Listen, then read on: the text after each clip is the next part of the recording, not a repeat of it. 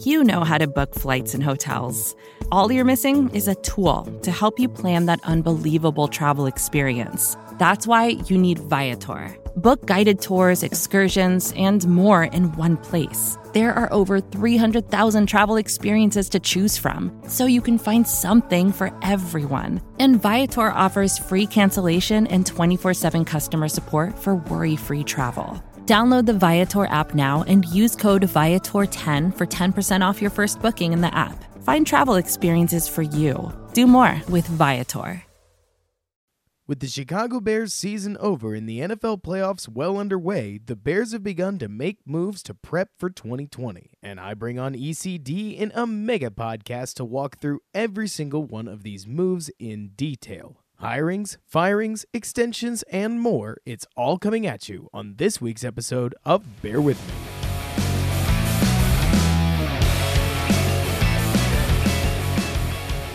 What's up, everybody, and welcome back to Bear With Me, the Chicago Bears podcast hosted by yours truly, Robert Schmitz, here on the Windy City Gridiron Podcasting Network. And I've got a great show planned for you because for the first time in the 45 50 some odd episodes that I've had, I had somebody reach out to me today to say, hey, let's get a show together. We've got a lot to talk about. I've got ECD with me from uh, Windy City Gridiron, and we are ready to roll. Last time we talked, I believe it was that uh, it was when I had my tornado incident, I believe right around the Chargers game, was it? Mm-hmm. And suffice to say, the season did not end the way that any of us would have liked.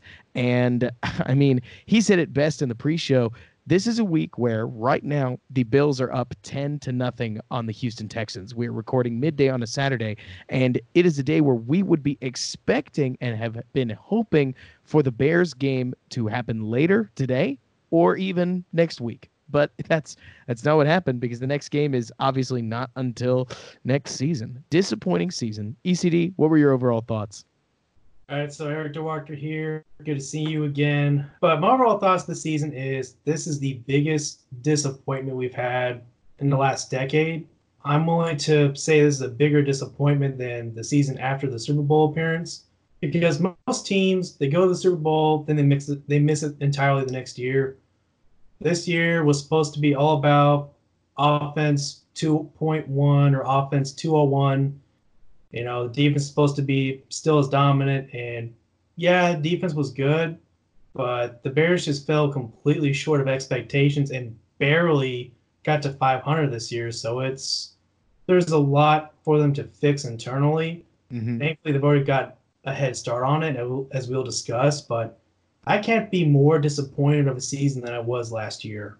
Absolutely. I mean, somebody said this really well. I think it was uh, Jason Leitzer. Um, getting his name wrong, but anyways, so uh, what somebody said is that if if we're really honest with ourselves, the worst part about this year is that it's a pretty good Bears season over the last decade.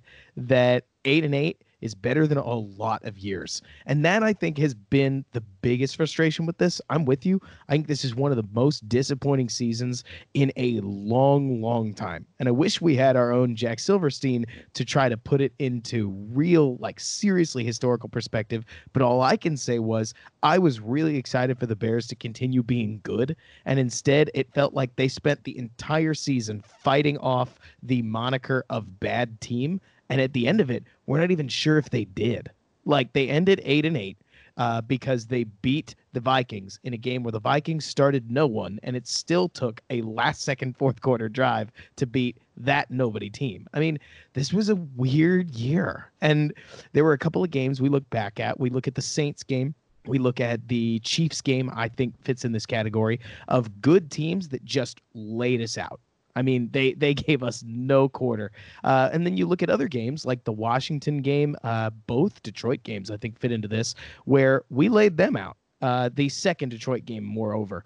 I know that that one was a little bit tight, but you look at the way Trubisky was playing, that was a revelatory game in terms of just how things felt. But you end the season, uh, you're seven and eight going into week 17. You win that week 17 game, finish eight and eight. What a disappointing year. And even more so, before I throw it back to you, the, it felt as if almost every single position group got worse. and that's almost always times where I would be pointing at a head coach. I'm serious. Like I if if this was any other season. I even said this to you weeks ago against the Chargers. I'd be pointing at coaching. And, you know, there's going to be fingers that are pointed at coaching. But given how strange last year was in terms of it felt as if Nagy was working wizardry with the offense, this year we didn't get any wizardry from Nagy because it felt like everybody was bad. And you looked at everybody's individual performance. I mean, everybody. Montgomery felt like he was doing some amazing things on one plays, and then he'd he'd he blocked somewhat poorly, or he'd pick a poor running lane. And I'm not trying to call David Montgomery bad. I'm more just using him because we could point at Anthony Miller, and everybody knows the story. We could point at the offensive line. Everybody knows the story. We could point at the quarterback. Everybody knows the story. There's even running back issues, though. Tarik Cohen that guy had a really poor season this year. It felt like everybody got worse. And you talked about the defense. I thought I think that they were underrated this year, but underrated is in they weren't average, they were good. That's that's not enough. I don't know. What a bizarre season. When it comes down to the nitty gritty, why do you think it happened? So when it comes to nitty gritty, I mean, I'm gonna throw back to you know last off season. It came down to a missed field goal by none other than Cody Double Doink Parkey and last off season was spent almost entirely on finding a new kicker. This off season, it's all about finding an offense, which is way harder to do. So when it comes down to the entire philosophy of the offense, and we'll probably talk more about this in length in a few moments, the coaching staff just kind of had this false cloud of security coming into 2019 because we assumed everybody in offense was just going to be better in their second year together. But the run game design was poor, the execution was bad, players were figured out instantly. Where the Bears were scouting themselves for a new kicker, the other 31 teams in the league were scouting the Chicago Bears. And I feel they came in with too many assumptions that players would get better as you mentioned, it is on coaching, and luckily they have actually already started firing a few coaches. Um, biggest culprit to me was Mark Helfrich. I understand people like, well, he didn't call the plays. We saw just how poorly disorganized the offense was. You saw how receivers and their routes were stacked on top top of each other. You know, Anthony Miller, Al Robinson would be on top of each other in the same route, and you're wondering what the heck is going on. Was that by design? Was it miscommunication? And of course, going to Trubisky, he just progressed in a bad way. I mean, overall, the execution of 2018 was missing. Those big plays we got last year, they were really good execution. I think there was some decent execution last year. Teams did not know what to expect from the Bears on offense, and they took advantage of it. This year, they knew what the Bears were going to do they had all that film to use to their disposal. And it's just the Bears decided not to make adjustments going into the season and throughout the majority of the season. They didn't really make adjustments. And until it's too late, where now we're missing the playoffs, coaches had to be fired. And it really just comes down to finding an identity on offense, which I really hope is what they're doing with their next offensive coordinator or whatever they decide to do with that position. Because if they can't get that figured out, there's not much else they can do to get better. Now it's just I, completely obvious. Yeah, and I think it's hilarious that you talk about identity. I I think I've talked about it on the podcast before in another episode. I firmly believe the Bears have an identity, but what they don't have is a productive identity their mm-hmm. big problem this season because I think that's important. It reminds me of how, and I know you don't do this, but plenty of fans do. They'll talk about the play calling and they won't actually talk about the play calling as much as they'll say, I don't like that we aren't scoring points and getting yards. Does that make sense? It say, makes er, sense to some people, saying I hate the play calling is a way easier way of saying I think Allen Robinson, David Montgomery, our offensive line, and Mitchell Trubisky are good. So why are we only getting seven points? It must be because of the bad play calls. And I get that. I, I want to point out that that all is a that's a very understandable sentiment to me. But what was funny was you mentioned this. I think you couldn't have said it better. Some of the plays that we executed on last year were plays that we just didn't execute on this year. I'll bring up a perfect play that, if we're really honest with ourselves, set the tone for the entire Bears season. It came on the first drive of the year against Green Bay on that uh, that pitch play, that like short side option play where Trubisky tossed the ball to Cohen, the ball hits him in the hands. The blocking is fabulous. I mean, if he all he's got to do, catch the pitch, and he's off. He didn't. He dropped it the Bears lost a bunch of yards instead. And we even saw them attempt a similar play. I haven't eyed up the blocking specifically in uh, Kansas City on how Anthony Miller's run would have done in Week 16, but he dropped it. I mean, execution across the board. Whether whether you think that these calls were too cheeky or not, they were the sorts of things that worked in 2018 and in 2019 they just weren't there. I have been very complimentary and very uh, defensive of Matt Nagy. If there's one spot I think he really screwed up on, you kind of mentioned it, it was the offseason. He was a big part of this team feeling like they were good. Not only were they good, they were really good, and they were a kicker away. And you know what? Credit to Pace, I guess. Not that I think that Eddie Piñeiro's amazing, more that the kicker did win us a game, in my opinion. That game against uh, uh against Denver was a big one. Eddie Piñeiro came through. He also lost us a game, but we won't get into that. The point is, is that there were a lot of parts on this offense. Again, offensive line, running backs, uh, not really wide receivers. I thought Taylor Gabriel played poorly, but anyways, quarterback. Uh, we could point at tons of spots all across the offense, some even on the defense, and say these guys regressed. And I do think part of it is because Nagy said, You guys are great. That guy, Cody Parkey, he's bad. And you spend one season being uh, patting yourself on the back and telling yourself you're pretty good. And I don't know. I don't mean to be the guy who's like, ah, you need every single rep in the weight room. These guys are professionals. I'm well aware of that. But they definitely seemed to come into this season without the same fire and without the same attention to detail that they had in 2018. And I think that that was Nagy's biggest mistake. Actual in, in like in-game play calling and play design and even game plans, I was less a- angry about. I think angry is a good word because there were a lot of angry Bears fans this year. But that's mm-hmm it's all opinion and conjecture. Um, but like you said, and this is something great to talk about, I guess. Uh, the Bears almost immediately made some serious changes, firing not only Mark Helfrich, which I, let me just go out and say this: if Nagy didn't fire his offensive coordinator this year, that would have been shocking. Normal, normal move is to just blame the offensive coordinator if you're the offensive head coach. But he also fired Mark Helfrich, who comes with a very, very, very high reputation, high pedigree, and I found that really intriguing. Adam Jahns reports it has a lot to do with the running game. And you know what? I'll just come out and say this. I feel like it always felt as if there was a clear disjoint between the passing game and the running game. The passing game always felt to me more like it was better put together. There were some moments of receivers running into each other, but unfortunately, one of them was usually Anthony Miller. Uh, and it was less common with guys like Javon Wims, Allen Robinson. Again, anybody not named Miller. The running game, though, gosh, that was just I mean, it was abysmal all year long. Nagy immediately fires uh, fires both guys reported to be uh, to be involved with it, as well as the tight ends coach that we could get into there. But what were your thoughts on the moves that the Bears made after the season and so, Basically, well, the firing's already done. So Mark Helfrich, as I said repeatedly, that was a guy that really had to go. I never liked the hire, truth be told.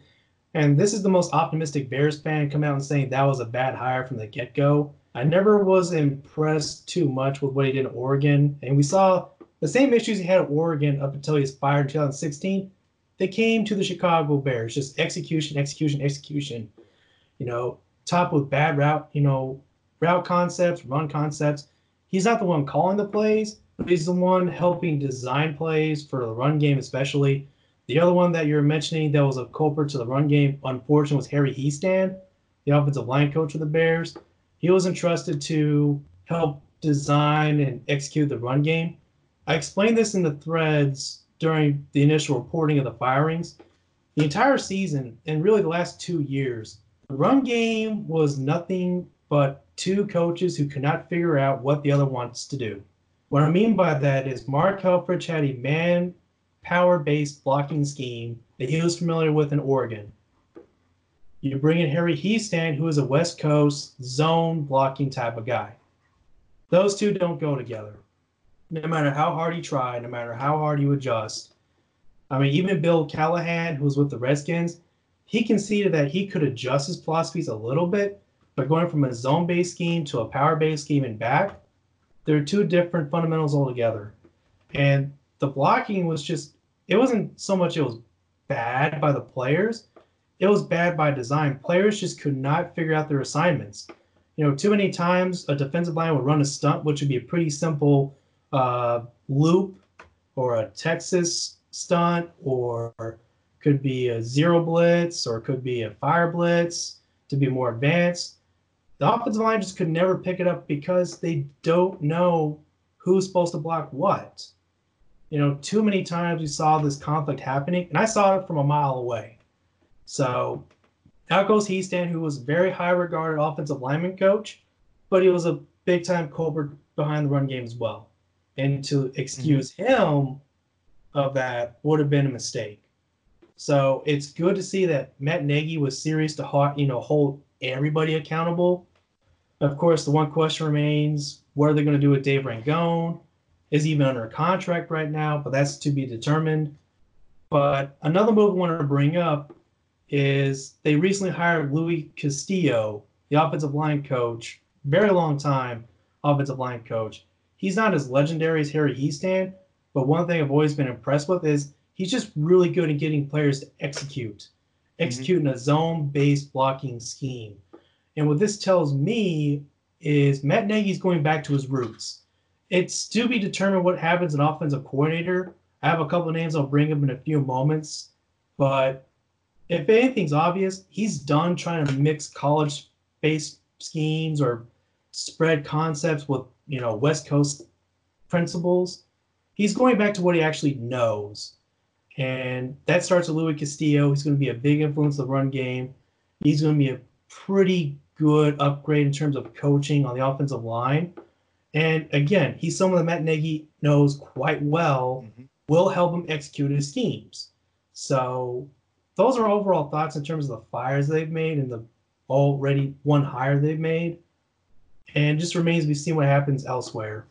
Absolutely. And one thing that sticks out to me when it comes to the hire that they made, I know some people are unenthusiastic about Castillo. One thing that I even saw on Twitter was somebody saying, I wanted the Bears to bring in somebody who was going to run counter to Nagy completely. The fact that he's going with somebody that he knows because Castillo's got plenty of ties to Kansas City and the, uh, frankly, the Reid tree. Uh, there are some fans that are upset about that. You ask me, I think it's a good move. Uh, it's not something that I'm going to go crazy about. It's more that if there are a couple of ways that this season worked out, now that we've seen Helfrich and Hiestand get fired, we either can say that Matt Nagy let these two, he brought them in because they were different than him. He wanted to let them battle it out, craft a run scheme, and he wore its failure all season without ever throwing them under the bus, if that makes sense. You could see, mm-hmm. we continuously heard him say, I really thought we'd run the ball better. I really thought we were going to be able to do it better. But as you saw later in the season, he trusted it less and less, especially in third and one situations where the Bears seem to be like third and short. They seem to be really poor, really not very good at getting consistent yards with, I mean, almost any formation. The I formation rose up and then it, and then it, that started to get, uh, fall apart. The point is, Either Matt Nagy brought these guys in to be creative, do something out of his comfort zone, and he wore their failure, which we'd call a good move, or he's doubling down on his own system. And you may hate his system. You really may. That's okay. But if we hate Matt Nagy's offensive system, he's going to get fired anyways. There's there's no question about that. In 2021 or 2020, when when Matt Nagy brings everything he has, it's got to work whether it's his running game or somebody else's running game. And him saying, I'm going to go with what I know to try to get this team back on track is not something that I have a problem with. Again, it's not a sexy hire that I'm going to start waving flags about, but it is something that I understand.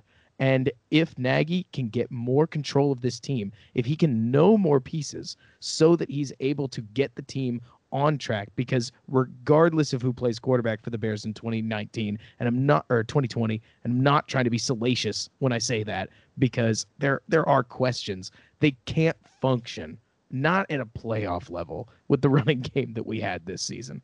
Anybody gets better when you've got a running game. And the Bears I a lot of fans want power schemes. I think scheme preference is perfectly understandable. We've watched the Bears run black and blue, like power style games for years, eons even. And this is, let's just put it this way it's different. And, and understand different is weird, and it may not even work. But I'm willing to let Matt Nagy effectively be Matt Nagy as much as he wants to be so that he can show us whether he's got it or not. Because if this offense can't produce, if it can't run the ball, I don't care about the scheme. I'll I'll be looking for a change. I know you will too. So Castillo strikes me as more basically going back to the well, saying, I know how this works. I know you know how this works. We've worked together before. Let's go make it happen. And that's good because I think that the Bears' offensive line definitely needs a talent injection. I'll be the first to say that. Uh, Rashad Coward, in particular, played really poorly for almost the entire year. He had a really good game against Minnesota, and it just started to fall apart from there. But we've seen Charles Leno play better than this. We've seen Bobby Massie play better than this. James Daniels took a step back, not a step forward. Cody Whitehair, real solid player, both at center and at guard. I just want him. I want to see him succeed too. But if Castillo, like you're saying, because I'll be the first to tell you that I don't know a ton about so many of these coaches out there, and I'm so glad you do. If he's somebody that's more execution based than he is scheme oriented, I'm perfectly comfortable with that because the Bears' offensive line needs to play as well as the players can. Because let me just lay it plain, Bears fans. Four of the five offensive line starters are coming back. There's no way that Bobby Massie, Charles Leno, James Daniels, and uh, and Cody Whitehair are not starting. Whatever position we put them in, they're they're starters on this 2020 offensive line. I think we're getting a new right guard. I don't know who it'll be, but you mentioned the offensive coordinator spot, and I know that there are some. There's a lot of. Uh, you could almost say that this is a bizarre spot because on any other team it would be a given but given the way that McVay's operated the Rams, there's it's not hundred percent certain the Bears are even going to hire one. If they do, what are you looking for, and who do you think they're looking at? So what I'm looking for in an offensive coordinator is someone that really can mesh with Matt Nagy well. You know, a good example of you know going back to your roots is actually happened in Chicago with Ron Turner. Now, Ron Turner himself, not a great offensive coordinator. I could barely stand the guy from 2005 to 2009, you can't argue the fact that they actually had a good running game going. They had a somewhat balanced offense despite all the problems at quarterback. You know, perhaps if Jay Cutler and Ron Turner could get along, that offense could have been something good based off the run game or the ability to get a run game going. Who was offensive line coach back then? Harry Hiestand. He's in a scheme he's actually familiar with. So when you force a coach to try to blend in something that they don't really coach, you know, trying to ask a zone based guy to coach in a man power based scheme, or trying to ask an offensive coordinator to mesh a power based scheme with a zone based scheme, it's not going to work.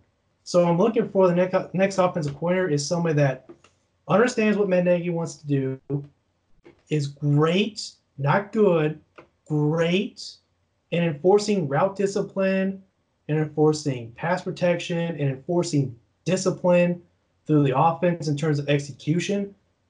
And then the biggest one, a motivator, someone that does not just understand how to help develop quarterbacks, someone that motivates quarterbacks to be better, someone that can get into Mitchell Trubisky, not hold him by the hand, you know, because we all know they're trying to make Trubisky successful unless some quarterback we don't know about yet comes along and Ryan Pace falls in love with the guy.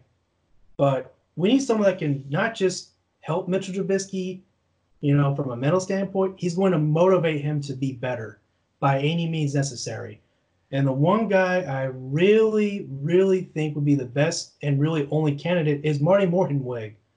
Marty Mornhinweg, you know, he's been a very successful offensive coordinator through his career. Let me throw some numbers out there for you. His very first season as offensive coordinator was in 1998 with the San Francisco 49ers under Steve Mariucci. Okay. Oh, yeah, he's been coaching for a very long time. Well, let me take that back. It was 1997 when he made his debut. One year after he got his start under Steve Mariucci, that 49ers team went 12 and 4 with a number one ranked offense, number one in points scored, number one in total yardage, number two in rush yardage, and number nine, I believe, in pass yardage. I mean, it is not the first time he finished at the top of the NFL. You know, he's done it a couple more times. 2006, 2010 with the Philadelphia Eagles, number two ranked offense both those years. He went to the Baltimore Ravens, completely different style of football, ran the ball, finished ninth overall offense, number two ranked in the run game. His run game, his pass game, he's one of the few coordinators that can say he's had both a top five run game and a top five pass game. He really is one of the very best mindsets when it comes to explosive plays. Not just executing those plays, but designing those plays, getting his players to really execute to the best of their abilities. That's what Matt Nagy needs. He's an offensive coordinator that wants to teach the West Coast as a head coach. He wants that to be that staple for the team. You know, case point, Louis Castillo comes back. Marty Mornhinweg just so happens to know Matt Nagy. He worked with him for five years at Philadelphia. And fun story about Marty Mornhinweg, he's the only other assistant coach not named Matt Nagy to call plays under Andy Reid. And he did it in 2006, believe it or not. Only two coaches have ever called plays with Andy Reid as the head coach. Marty Mornhinweg, or Marty Mornhinweg, tough name to pronounce. And the other one was Matt Nagy with the Chiefs. So that would be my top guy to add for offense coordinator. If they can't get him, Maybe look at Pat Shurmur. Maybe you go after the quarterback coach for Kansas City. But Marty Mornhinweg, that's the one guy I'm looking at. I've heard a lot about Kafka. I think your argument for Mornhinweg makes a lot of sense. Truth be told, like you're talking about, I just want to see the Bears offense produce. And I'm not trying to evade the question. Again, I try to stay out of coaching because uh, it, at least talking about coaching, it's not something that I've got a ton of expertise in. Uh, I could talk about whether a player is or isn't playing well. I could talk about how they could do better. But all I try to watch for in coaching is who did get better, who did get worse. Things obviously did not work almost across the board for the coaches uh, on the Bears this year. Hence, a lot of their firings. That'll make sense. Who's going to replace them? I don't know. Uh, because when, I mean, what you're talking about is huge. Something that I have to emphasize is just how important coaching is. And I get it. Not every coach can be everywhere. Let's talk about Matt Nagy, for instance. The guy is, has been a quarterback first we should expect him to coordinate a good passing game and get the best play he can out of his quarterback because that's his understanding zone. That's not to say that he can't coach other things. It's more to say that that's going to be his wheelhouse. When it came to his current or his play, he didn't or it's not that he didn't understand the running game. It's that Matt Nagy, a quarterback, probably didn't throw many blocks in his life, and he handed the ball off to a running back. So, as far as those calling for Kyle Shanahan style running, hey, maybe we could look for that. But that's not something that I would expect Nagy to be a savant in. That's part of what makes Kyle Shanahan as good as he is. I would love to see the Bears, whether they hire an off or an OC or not, just improve, get better execution because the execution was so poor on some of their plays. I know that there were parts exactly like you're talking about all throughout the season where it felt like linemen especially had no idea what they were doing. Like guys who stepped back and blocked nobody, guys who let somebody through that made a play. I mean, it was it was a disaster. Uh, and I would love to see them improve. On the contrary, now that we're on the subject of coaching, we might as well just give a coaching eval of sorts. If there's one hire, a, a choice that sh- gives me a bit of faith that uh, I don't want to spoil who I'm thinking about, that Nagy and Pace know what they're doing when it comes to picking a coach, I think that uh, defensive coordinator Chuck Pagano did a pretty good job this year overall. He took a defense that did or that had leads all throughout 2018 and played like it. They were ferocious. And instead, he got really surprisingly good play out of the defensive backs this year, even when their front four just didn't play at the level, partially due to injuries, partially due to just steps back.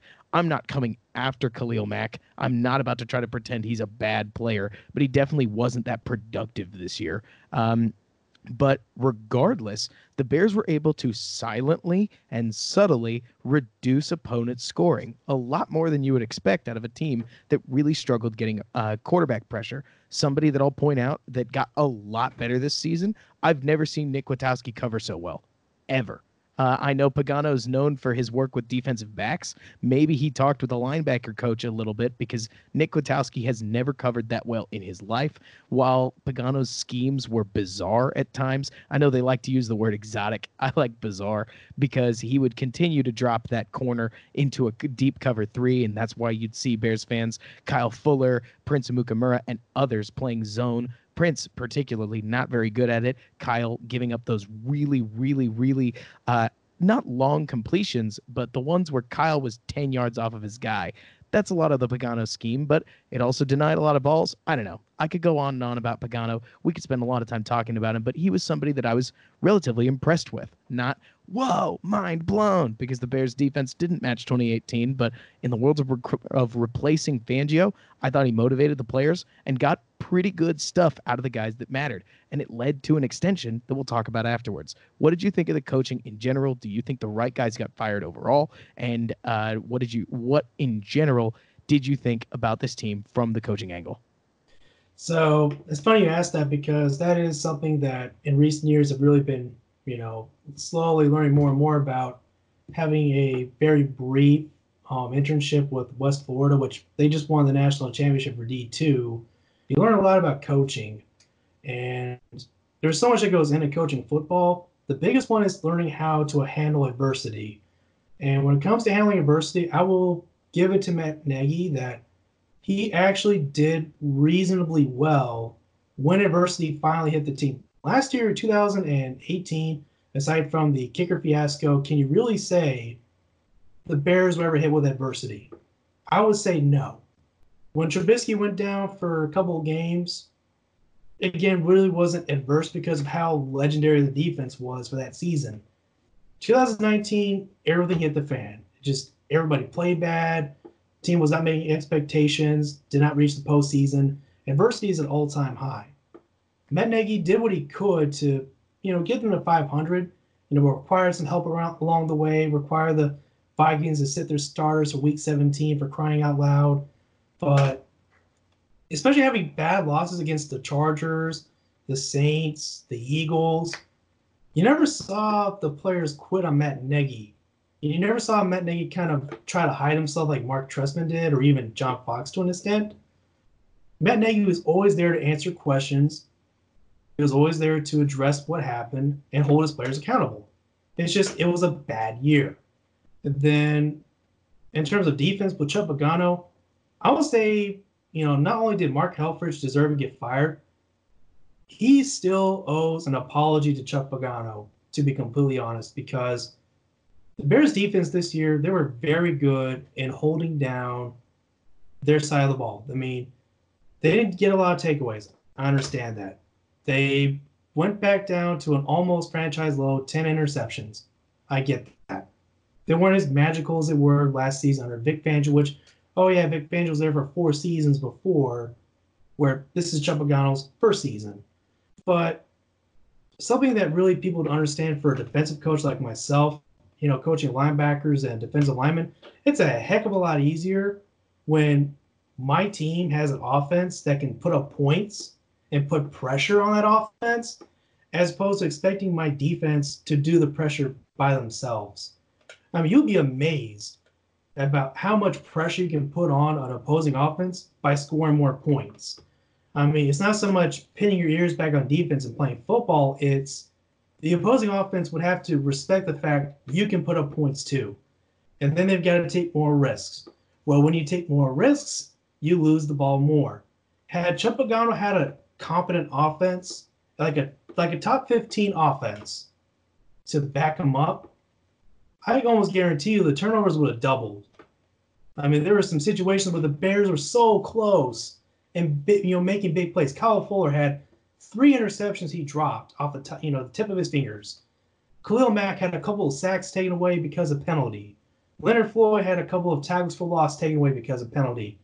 I mean, just over and over again, they had so many opportunities to make big plays, but they couldn't finish because their opposing offense really could not, or excuse me, the Bears offense really could not support them. And then special teams coaching, well, it's a mixed bag. You know, you've got a decent upgrade in the kick return game with Cordarrelle Patterson, but he's also Cordarrelle Patterson. Um, Tarik Cohen, eh, I never really cared for the angles the blockers took or the returners for that matter. I mean, they fired Brock Olivo, who I never really understood to begin with. I just he was kind of a interesting character is a nice way to say it. Um, it remains to be seen what happens with Chris Tabor. I've said he should be fired a couple of times. Will he be fired eventually? Don't know. But in terms of coaching, I think the Bears have the majority of the right people needed. An upgraded quarterback coach would be nice. Um, but in the end, they fire the right guys. They held them accountable. They're going to start over an offense, at least from the coaching perspective. And I expect better results next year because of that. I do too. I think that there's a lot of things that we can look at. I know one thing just to bolster your point about how much pressure helps. If Matt Nagy was really good at one thing last year, it was that he would get that Bears offense to manufacture a lead, even if it's just three, seven, ten points. That was great for the 2018 Bears, and you cannot remove that. No, t- no defense is going to play that ferociously while behind six points and with an offense so anemic that they're not sure whether, I mean, even whether they're going to ever get ahead.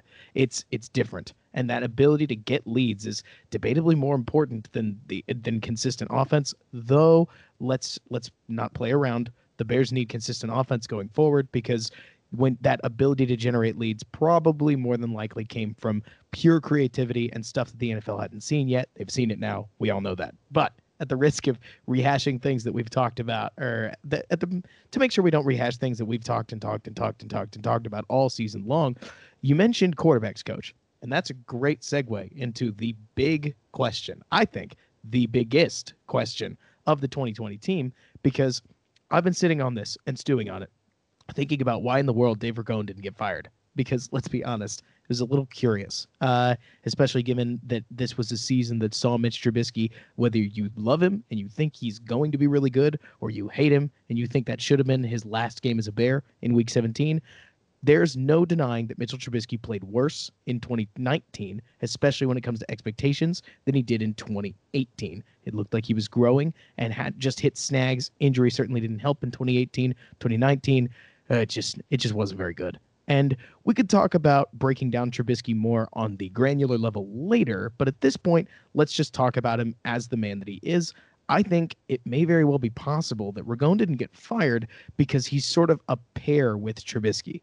That if you change quarterbacks, you might consider changing coach, that you don't want to mess with his development at that moment, and that it's all about the relationship that he's built with, again, that quarterbacks coach. The question becomes is that or is Trubisky the number one Bears option going into next year? It's a question that I know I've sat and stewed on a lot. What would I do? The obvious choice, in my opinion, is to bring in somebody of if Trubisky is Mariota, Tannehill level, somebody who could give you a chance. You really need to buoy yourself. Maybe I'm the crazy one, but I doubt I am. You need to buoy yourself against the 2020 possibility that Mitch comes out and bombs again you have to have another option. The question becomes who? I know I talked about this on Twitter. I know you asked me for my trade proposal, so to speak. Uh, somebody that I'm thinking about when it comes to these positions, because I think, again, it's really key that the Bears get another option.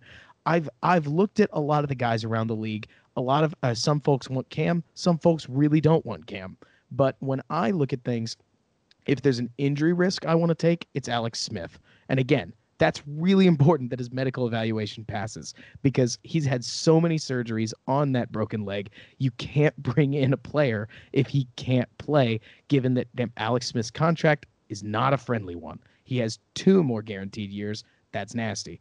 Uh, Cam Newton, in my opinion, just a bit too injury or too much of an injury risk for my personal taste.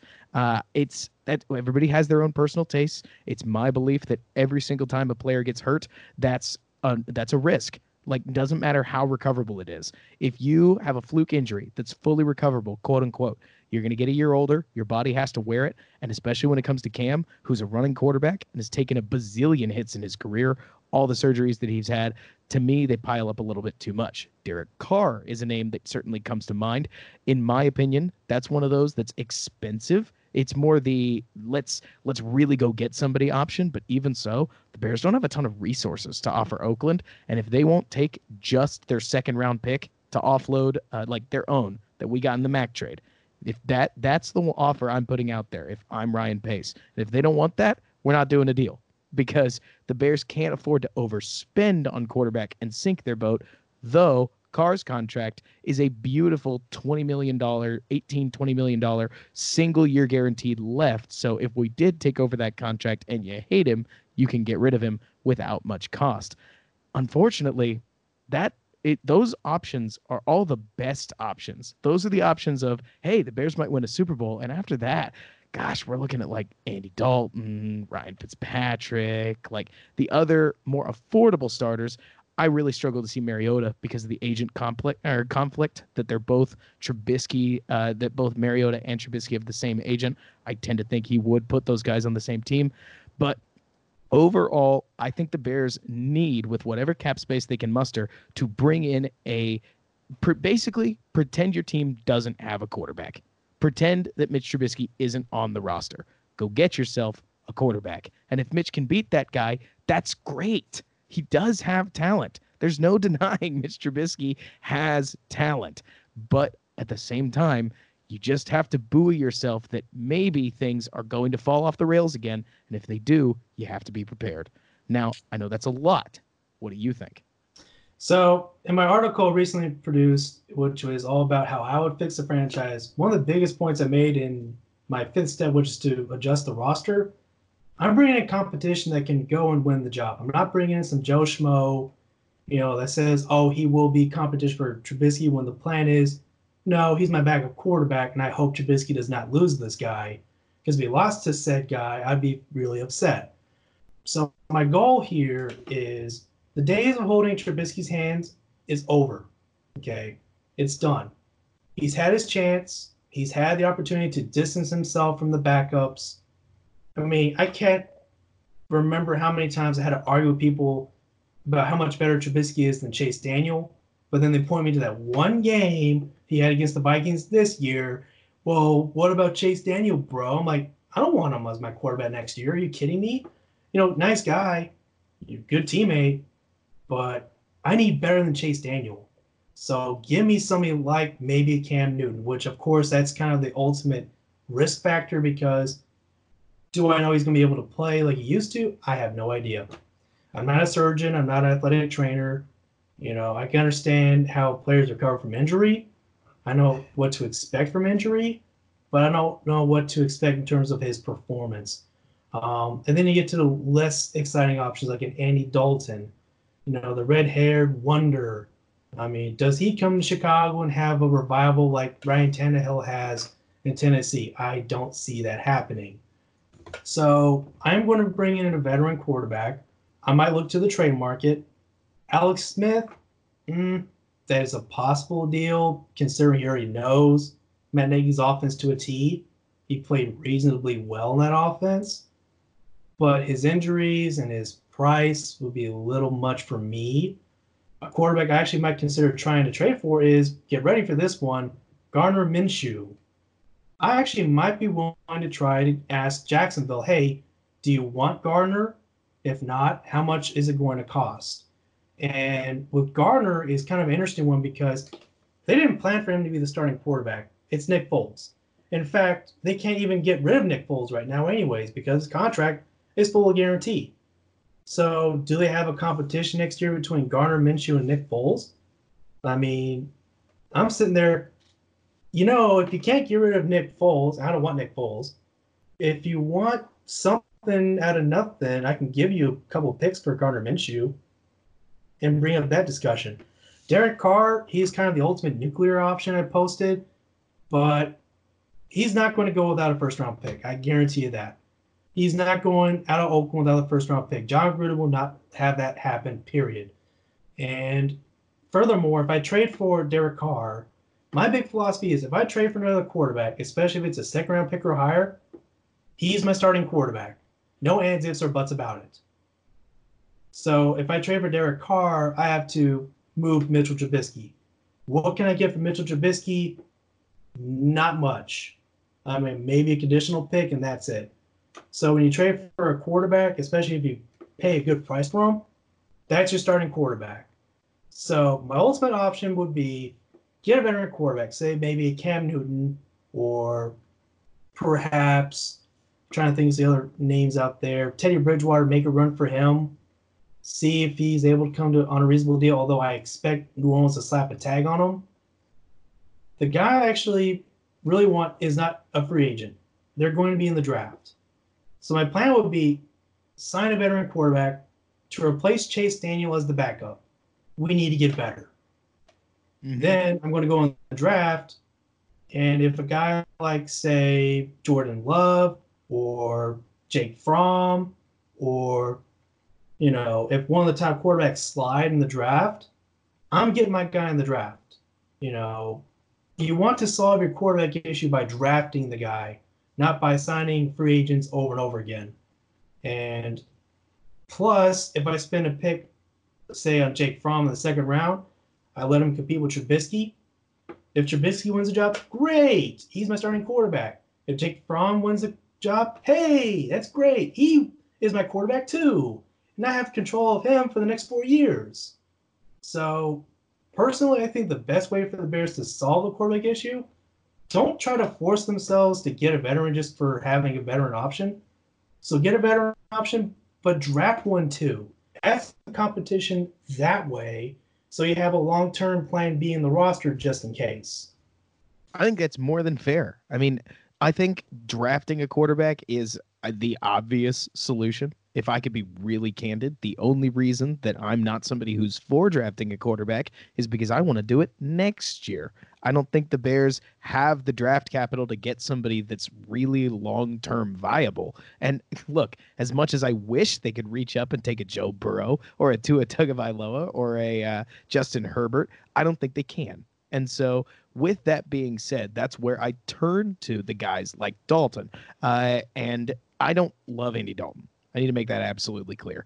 But I do see him as somebody who could be affordable and he could buy the Bears a year, basically. Because to your point, and I think you've put this really well, there are a lot of Bears fans who believe that Mitch Trubisky could beat Andy Dalton in a competition. I don't know if I'm one of them. I really don't. And that's not me trying to come down on Trubisky as much as it's me saying that Andy Dalton is a proven starting roughly average level NFL quarterback who's been in a terrible Cincinnati position. He is somebody that when he gets blocking, he hits a deep shot. And Trubisky can't do that consistently. And so whether Dalton would be an upgrade or not, if I think or I happen to look at him and say, I think he's certainly better than Chase Daniel at the minimum. The biggest problem, and I I would be one of those guys uh, Eric, I'll, I can be really candid about it, who would have been arguing with you if I spent more time on Twitter about Chase Daniel. But the key here is that I think anybody, anybody who asked for Chase Daniel to go in last year, it wasn't about Daniel. It was about seeing the offense. It was none of this conversation was ever saying Chase Daniel's really good. That was never the conversation. I really think that's important to hear that we make it absolutely clear any Trubisky Daniel conversation was always about Trubisky. It was always a question of if we brought in Case Keenum, would Keenum would Keenum beat? Like, could Trubisky beat Keenum? Uh, because to your point, that Minnesota Vikings game was, I think, a really good example of Daniel playing solid quarterback. I wish we got that quarterback every week.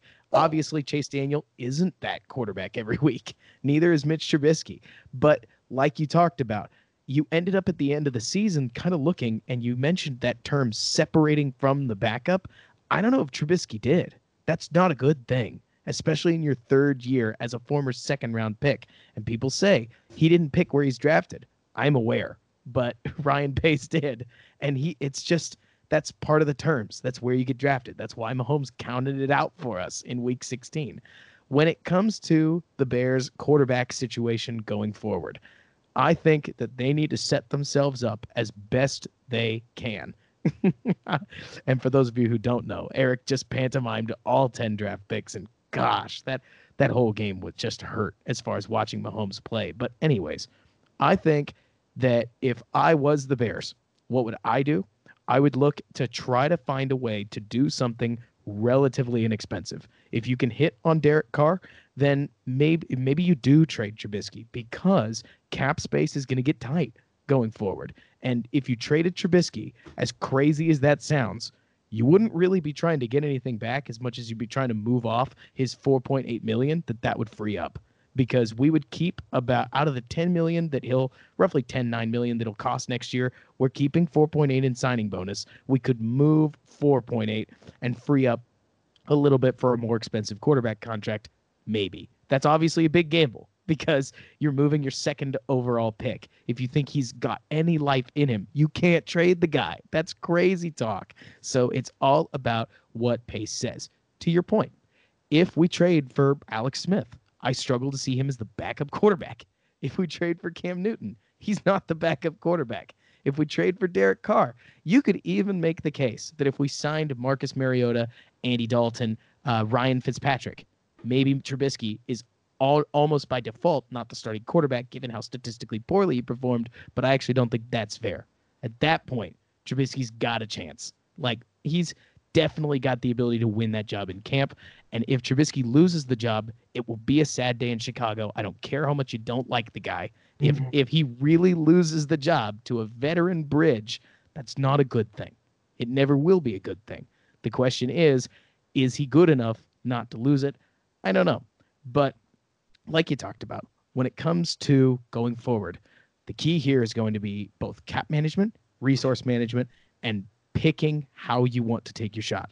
Event, I think personally, Ryan Pace, if he gets any more quarterbacks to choose, he gets he has to hit at least kind of on making the 2020 Bears better at the spot. And if he can make them better, we're talking get them to league average, he might get to draft one more. And he's got to make that happen. But that's at least where I sit. Uh, when it at the moment, uh, just remind us what was in your article. What did you end up choosing? Cards on the table, chips are down. Are you going bridge or are you drafting somebody this year? I'm doing both. Oh, article okay. I'm doing both because here's the thing: the quarterback position has to be rebuilt. Trubisky is, you know, he might be a part of the solution, but I have to make my point clear. Trubisky, you're my second overall draft pick from 2017. The two quarterbacks behind you have played better. Your performance at this point has not been the worst I've ever seen. It needs to be better. I'm not here to be your friend. I'm here to make the Chicago Bears a Super Bowl team. If you're going to be my weak spot, I will replace you. And that's really any conversation you need to have with any quarterback from a coaching perspective, managerial standpoint, if someone is not performing up to your standard, you have to make it clear. So I'm not sure Ryan Pace had that chat with Trubisky. I don't know if Matt Nagy does that. Doesn't seem to be in his style. Who knows? But the reason why I would prefer to do both, because you get a veteran option to compete with Trubisky. You know, someone that's seen defenses in the NFL, someone that understands concepts in the run game, passing game, who's responsible for what, has some sort of experience in tough situations as well. Um, so you want me to pick one veteran? Uh, perhaps I'm going to try to make a run at Teddy Bridgewater. That's my first one. I think he ha- he's more than good enough to be a backup. He's good enough to compete for the starting job. And when he's starting the NFL, he's not been a bad quarterback. So I'm gonna make a run at Teddy Bridgewater. Again, though, I expect him to be franchise tagged. So going to plan B, I started talking to Cam Newton. I started talking to the Washington Redskins. What do you want for Alex Smith? Oh, you want a second round pick? No, thank you. So at that point, I'm gonna look at Andy Dalton and say, okay, you've been to the Pro Bowl a couple of times. You've been in the postseason, I think, once or twice, maybe. Um, he's had some decent years. I think it may even be like four years, but he's lost all his games. And so that in and of itself is its own Yeah. question. it's its own question. But then again, the Bengals aren't exactly the model for excellence. Let's not get ourselves here. Um, I hate to do it to you guys in Cincinnati, but I'm just being honest. Um, perhaps Andy Dalton comes in and he competes with Trubisky. Does he become a Ryan Tannehill type story where he plays at adequate level and the Bears offense suddenly clicks? Who knows? Does Trubisky get fired up and play to the level we saw him in 2008 for a brief stretch? Who knows? Well, that's beside the point. I go to the draft and I'm going to look at my quarterbacks available then. Oh, why would you draft another quarterback if you sign one? I'm opportunistic.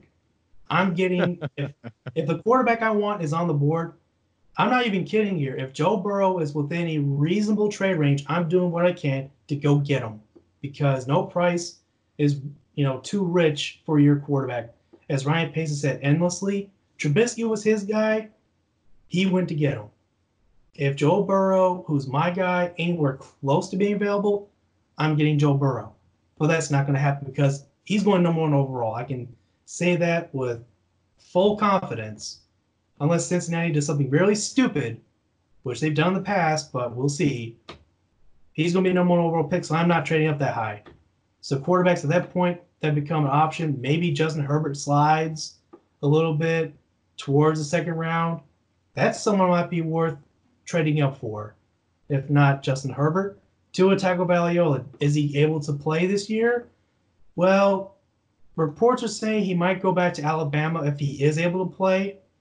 If he's not able to play, he might go in the NFL draft see what happens. But quarterbacks will be looking at that point would be Jake Fromm from Georgia, not the strongest arm in the world, but he just he clicks. He makes plays consistently. And then you give him a receiving core led by Allen Robinson. Wait a minute, maybe have something in Jake Fromm. If not Jake Fromm, maybe Jacob Eason from Washington. Or perhaps there's a quarterback. His name is starting to escape my mind a little bit. Uh, he played at one of the smaller colleges. I'm not talking about Jordan Love, but Eason? well, not Eason. It was oh shoot, I can't remember his name, but we won't worry about that guy. Um, so Jordan Love's another option too. Um, there are some quarterbacks out there in the draft that really are just uh, you dime in a dozen. And if I see a guy that I like, I'm going to get that guy. Period. I think that's more than fair. Uh, we at some point we have to just stop talking about the potential quarterbacks because the real cards on the table truth if uh, is that we can't because we don't know who's available yet. I mean, Gardner Minshew, for instance, he could very well be the Jacksonville plan at the moment. Cam Newton, maybe he's not moving. Maybe the next guy wants to work with him. Uh, Teddy Bridgewater, maybe he stays. Maybe he's not staying. And all these sorts of things. Like, I mean, let's let me just throw out something that would be absolutely insane if it happened. There's a chance that Drew Brees hits the market. Not really. I mean, probably not. But I believe Contractually, he would hit the market. Exactly. Tom Brady. But if Tom Brady plays anywhere outside New England, I will literally burst out laughing and probably run naked on the highway, asking somebody to hit me because that is not going to happen. What if it was in Chicago? I have no idea what I would do if he was in Chicago. Like that's a scary You know I have to ask. I know. if I, good lord, I probably I probably do the polar bear run inside of frozen Lake Michigan. If that happens. So I don't. Well, now that's on the podcast. So I know. and I did say probably. I didn't say I will. We'll go Okay, fair enough. statement. Um, and same thing with Drew Brees. Uh, if he's not a New Orleans Saint, I'll be just flabbergasted. just out of their respective situations. But back to your point. Right. The, the point being that we can't know who is and isn't available. We can't even know who we're talking about. For crying out loud, maybe the Bengals like Dalton enough as a bridge starter that they draft Burrow and they just keep Dalton. I doubt it. He, that makes a lot of sense that he would get cut. But is it certain? Well, they tried the other guy, and Finley was bad enough that they went back to Dalton. That was very awkward. But Mm-hmm. anyways, we could we could go back and forth about quarterbacks. The whole free agency frenzy is going to be wild, and there will be plenty of time to talk about that. But you know we can't go this through this podcast talking about Bears' recent moves without mentioning Eddie Jackson. We don't have a lot of time. I love the signing. Obviously, it's awesome. I actually agree with the majority of analytical Twitter talking about how not only was Eddie Jackson amazing, but that contract, surprising enough as it is to talk about a record setting contract, is pretty good in terms of the money value. I think Eddie Jackson could have gotten more, but he didn't. Uh, I think that's a good move going forward. Not only does it continue that Bears cultural aspect of you play good and I'm rewarding you, but moreover, it reassures the team that they're well aware about what's going on in your situation. Eddie Jackson had a amazing, downright historic year in 2018. Followed it up by a year that most Bears fans would, and I'm using air quotes when I say this, say he didn't get enough takeaways. Um, and there's truth to that, but at the same time, he was also one of the best cover safeties in football. They just didn't throw at him. And yes, guys like Aaron, Ed Reed go out and get theirs. It was also the immediate year after that 2018. I love the move. It's hard to disagree when you're talking about one of the best players in football being signed to a longer deal that keeps him on your team. Quick thoughts? So quick thoughts. Uh, first, the quarterback I forgot his name was Jamie Newman. So just the name I drew a blank on. To the Eddie Jackson thought it's just long overdue, and this is crazy for me to say it's long overdue because this is the first week he was eligible for a new contract, and Ryan Pace said we're not wasting any damn time. We're gonna get this deal done, and Eddie Jackson was all for it. Um, he got the money he deserved because, I mean, listen, what Eddie Jackson does in that secondary is special. I mean, he truly is a player that can make plays, either strong safety like he did this year. He can make plays all over the field as a free safety, which is what he's done his entire career. And it kind of sends a message to the Bears locker room. We had a bad year. We get that. But we're not giving up on our guys. Eddie Jackson is a core piece of that football team. He's a leader. He's a special story. I mean, to me, he surpassed Mike Brown in terms of bear safeties, to be completely honest here. He's just a game changer in that secondary. And plus, if the Bears decided to wait to get a contract extension for him, I guarantee you he probably have earned 10 million more dollars. Because the safety's coming off contract this year, you know, Justin Simmons at a Denver. Oh, that was a fun debate I had with Denver Bronco fans. You know, trying to say, oh, Eddie Jackson set the floor for Justin Simmons. No, he did not. Let's just get that real.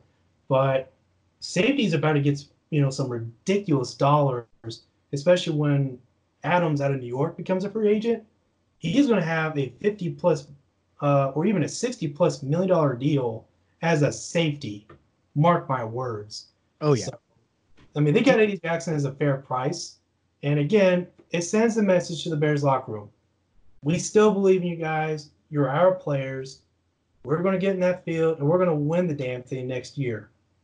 And you know, one thing that I'll throw out there is you could, if you wanted to get really crazy here, Eric, you could say that that Eddie Jackson extension also signifies that the Bears may or may not be planning to move away from Trubisky. I know that in his history, uh, Pace has been very forward about who he is and isn't giving his fifth year options to. And the fact that he was non committal about Trubisky at all was strange. Let's just put it that way Mm-hmm. because the fifth year option is the clear best decision when you're talking about a quarterback. And if you're if you're souring on your confidence in your young guy that you have done everything in the world you could to make the most comfortable confidence building environment for this kid, that could tell us something. Couple the fact with, and now I'm going to get really conspiratorial. So just hang in there. Couple that with the fact that George McCaskey uh, and Allen Robinson on Bill Zimmerman's podcast, the Chase Daniel in his interview with ESPN, Nick Kwiatkowski again on Bill Zimmerman's podcast. Anytime anybody's asked about this 2018 or 2019 team, they all say the same thing, like the same phrases. They talk about regression. They talk about how the defense needs to score. They talk about how everybody needs to be better. You could really build a case that the that Pace is preparing for a world where he still doesn't have a fat quarterback contract on the roster. And that that would make this Eddie Jackson deal make even more sense. It already makes sense. The guy's great. He's exactly one of those players that you make space for in the cap.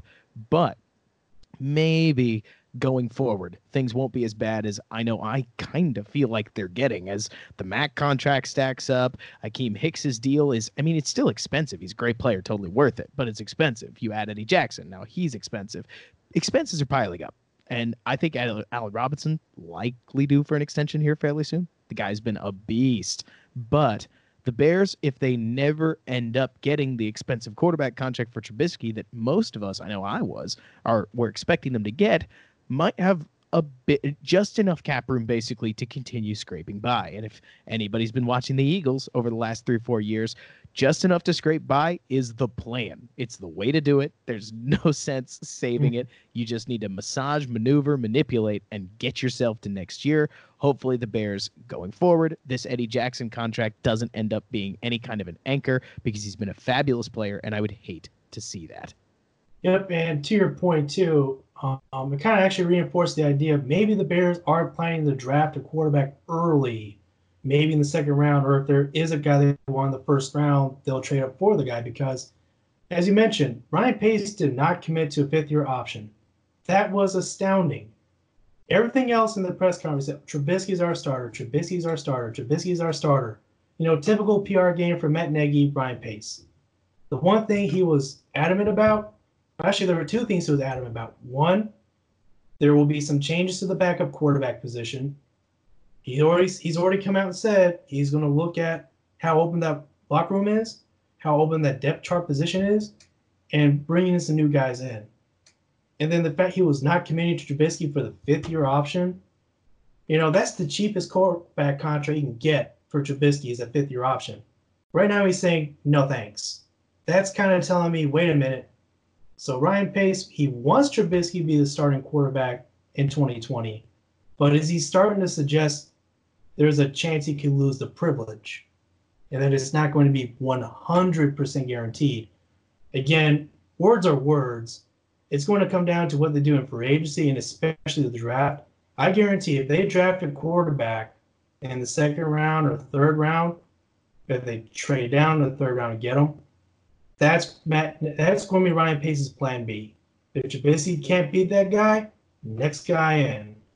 Absolutely. I mean, there's we're not we're not waiting around for more development. We need development. We need it yesterday. I mean, uh, we could we could go back 2019 and review. There's plenty more words to say. Eric, I wish I could talk to you for two and a half hours uh, when it comes to this stuff, but at some point a podcast is too long. We have hit that point now, yeah. an hour and seven minutes into our recording. Uh, like like I said, there's I mean there's going to be so much stuff to talk about. We could talk about draft uh, guys. We could talk about free agency. We could talk about what went wrong on the offense. But at some point, like I said, I gotta let you go. You go ahead, let the listeners know what are you working on, where do you write, what can they find you uh, as far as what you're doing, and everything else.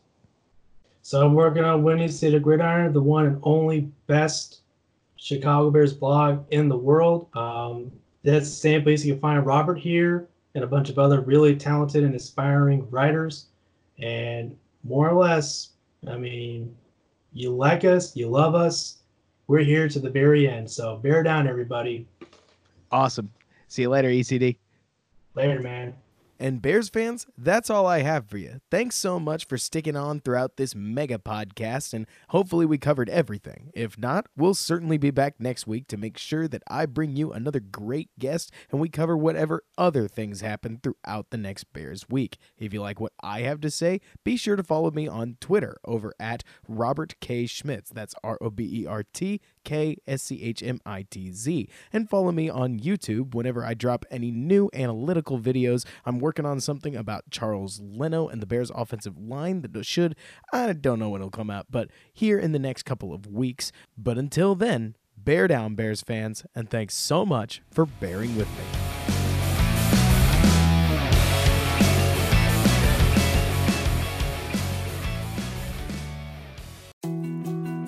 More to dos, less time, and an infinite number of tools to keep track of.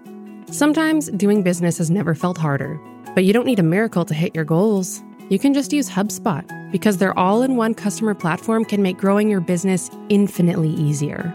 Imagine this high quality leads, fast closing deals, wildly happy customers, and more benchmark breaking quarters. It's not a miracle, it's HubSpot. Visit HubSpot.com to get started today.